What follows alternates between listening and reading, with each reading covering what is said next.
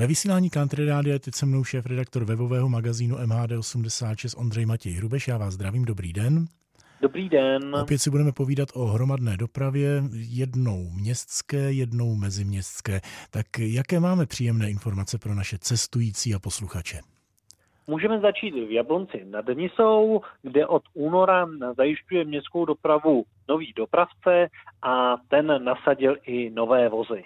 Cestující se nově svezou Mercedesy, které právě dopravce nakoupil, i jako ojeté z Německa, nicméně vozy to nejsou nikterak zásadně staré, jsou kolem 5 let a v létě potěší cestující i klimatizací.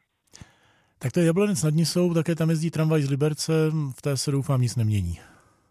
Tam se nic nemění, akorát autobusové linky u některých došlo k mírným změnám, to znamená doporučuji obyvatelům Jablonce nad Nisou podívat se na aktuální plánek linkového vedení.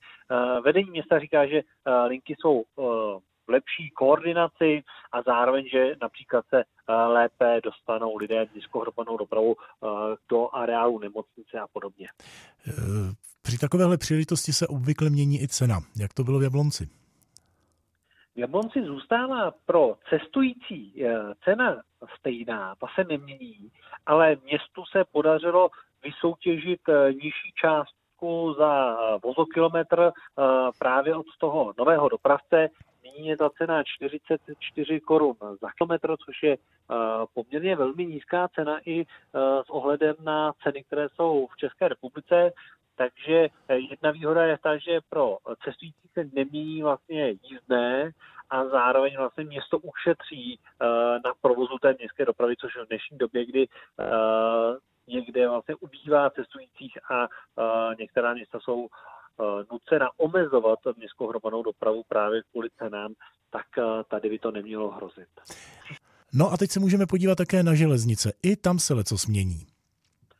Změna se týká jednotek RegioPanter, to jsou elektrické jednotky, které znají cestující například z Ústeckého kraje a tyto jednotky procházejí právě dualizací.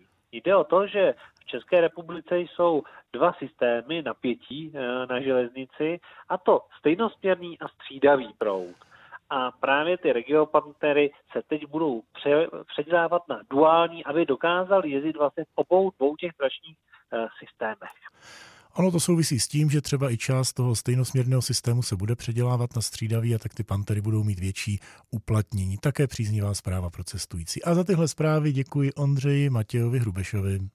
Já taky děkuji a naslyšenou.